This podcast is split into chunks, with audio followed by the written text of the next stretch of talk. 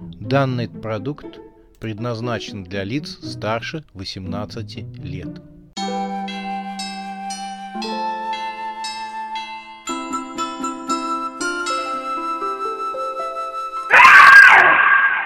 Пощекочи, нервишки.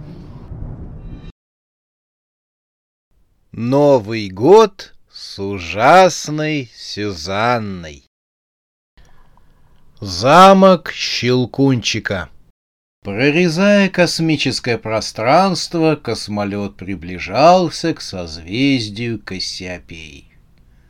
«Я думаю, что вам уже можно примерить мой подарок», — сказал шпион, и легким движением черной руки распустил бант на коробке и подал ее главному хомяку.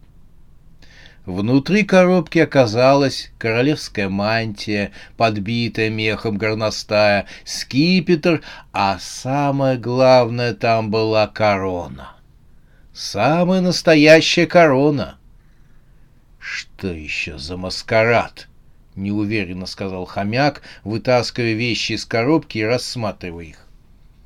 Шпион весело им ответил. «Никакого маскарада, Ваше Величество! Прошу, наденьте атрибуты власти. Хомяк исполнил просьбу. Чувствую себя странно, сказал он, поглубже напяливая на голову корону. Что-то, что-то странное происходит во мне. Это генетическая память просыпается, сказал шпион. Она пробуждается. Сегодня вы должны взять реванш во имя вашего генетического предка, короля крыс, сказал шпион. Крысиного короля? Вы сегодня потребуете то, что по праву принадлежит вам. О чем идет речь? Шпион указал в иллюминатор. А вот о чем, ваше величество. В космосе среди звезд и летящих астероидов раскинулся небывалой красоты хрустальный дворец. Он был украшен огнями, словно новогодняя елка. Огни переливались и дарили чувство праздника и волшебства. Величественные остроконечные башни, соединенные изящными подвесными мостами, устремлялись к звездам. Украшенные узорами фасады дворцов поражали воображение. Это был дворец из сказки. Он был величествен и в то же самое время воздушен и изящен. Словно художник тонким пером начертил его в черном пространстве Вселенной. Хомяки, сдерживая дыхание от восхищения, смотрели на этот чудный дворец. У главного хомяка съехала на бекрень корона, но он не обратил на это внимания. «Что это? Что это за чудо посреди космоса?» — спросил, наконец, главный хомяк. «Это ваше королевство, ваше величество. Это замок Щелкунчика. В тот же миг генетическая память в мозгу хомяков прорвалась наружу. Они увидели яростные сражения с славянными солдатиками за чудесный замок, триумф крыс после захвата замка, провозглашение королем их генетического родственника крысиного короля и потерю замка в результате хитрого плана, который организовал одноглазый человек с добрым лицом. Но самое главное, они вспомнили деревянную куклу, ненавистную деревянную куклу, которая была их противником, заклятым врагом, и которая хитростью отняла их дворец. Боль утраты, жажда гнева прорвались наружу из их жалких душонок и прозвучали криком из их пастей. «Месть! Отомщение!» — заорали хомяки, словно кабацкая банда. Шпион был рад. «Вспомнили, значит», — сказал он. Все шло по плану. Шпион сделал круг над замком Щелкунчика и стал снижаться к площадке возле ворот. Он ловко посадил звездолет на блестящую брусчатку. Шпион потер свои черные надувные ладони. Хомяки не могли усидеть на месте. «Вперед!» — орали они. «Накинуться! Застать врасплох!» Но шпион остановил их. «Погодите! Не нужно начинать нападение без шантажа», — сказал шпион и указал на спавшую в ледяном сне Мари. Глаза главного хомяка сощурились, когда он вгляделся в ледяную девушку. Бомба зависла над поверхностью земли. Она минут десять повисела среди облаков, а затем взорвалась. Взрыв разметал ледяные иглы по всей планете. Ледяные иглы, смешиваясь со снегом и рассеиваясь по всей поверхности планеты, летели вниз. Иглы летели по воздуху и впивались в людские сердца. Они находили людей на улицах, проникали через окна и стены и впивались в горячую плоть сердца. Человек вскрикивал, когда ледяная игла попадала ему в сердце — иглы остужали сердца, и люди становились равнодушными друг к другу. Их охватывала гордость и презрение к другим людям.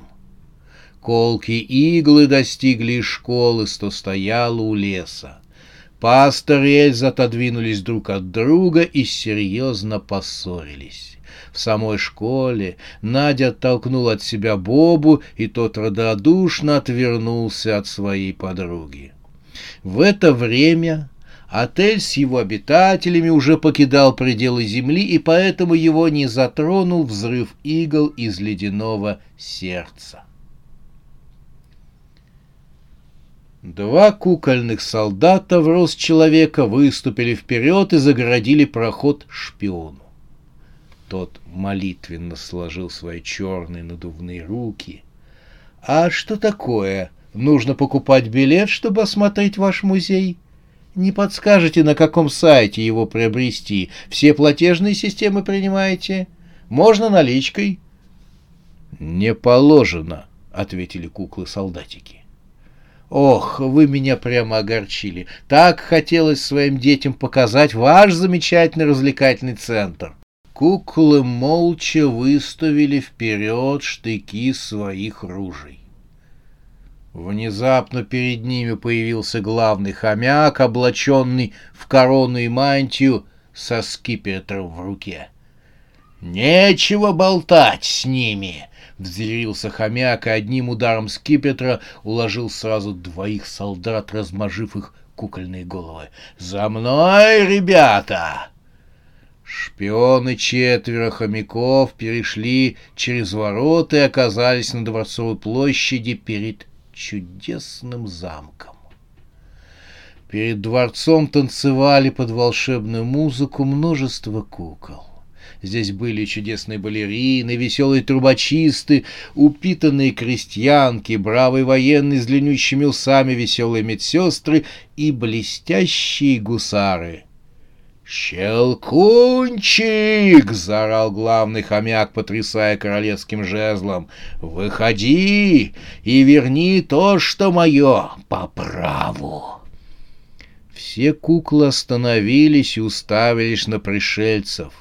Их оптические глаза наводили резкость на пришедших. Шпион легко поклонился и бросил «Здравствуйте, Песни народные, танцы городские, очень хорошо. Найдите еще более активное музыкальное решение и можете гастролировать по проселкам и городам. Куклы со стуком поднимали, опускали свои деревянные веки, моргали, изучали своих гостей. Главный хомяк, потомок крысиного корабля, поправил свою корону и взмахнул королевским жестом. «Щелкунчик, выходи!» — вновь прокричал он. Хомяк и его сотоварищи уставились на толпу кукол. Те были неподвижны и стучали своими веками. Хомяк набрал в грудь воздуха и опять хотел позвать щекунчика. Рядом с его ухом раздался голос. «Ты чего кричишь?» Хомяк дернулся в сторону. Рядом стояла деревянная кукла. К телу чурбану крепились деревянные конечности. Голова была деревянным чурбаном, в который был воткнут сучок нос. Краской был намалеван рот. Глаза линзы автоматически фокусировались на предметах окружающего мира. «Ты еще кто такой?» — возмутился главный хомяк. «Сейчас же мне приведи щелкунчика! Это, это мой замок! Это мое королевство!» «Не кричи», — ответила кукла. «Я Свеклов, личный секретарь господина Щелкунчика. Можете мне доверять. Зачем вам нужен господин Щелкунчик?» «Я пришел требовать свое королевство». «Что дает вам право предъявлять такие требования?» Это королевство, завоеванное Щелкунчиком у моего генетического предка, крысиного короля. Пока происходил этот разговор, шпион преспокойно шел по коридорам замка. Вскоре он оказался у своей заветной цели — большого несгораемого шкафа, украшенного барочной росписью фигурами персонажей античных мифов. Шпиону не составило труда вскрыть сейф и вытащить из его недр тетрадку в черной обложке. Его черные надувные руки раскрыли тетрадку. Зашелестели листы, на которых были изображены различные механизмы, шестеренки, схемы рассеченных вдоль и поперек кукол, но шпион искал большой чертеж. Он долистал тетрадь до середины. На двух листах сразу был начерчен механизм всей Вселенной. Шестеренки и колеса вращались. Каждый из узлов был снабжен магической формулой. Как чудесно держать весь мир на своих ладонях! — воскликнул шпион, провел черным надутым пальцем над живыми картинками. Он остановил палец над одним из узлов. Нужно внести некоторые корректировки в механизм Вселенной. Палец нарушил работу механизма, и некоторые шестеренки заработали в холостую. «Замечательно!» — прошептал шпион, его шепот был схож с шипением змеи. Он полюбовался на создавшийся хаос на чертеже — а потом направил к замку Щелкунчика объект с надписью «Ледяная комета». Посмотрим, что сейчас будет.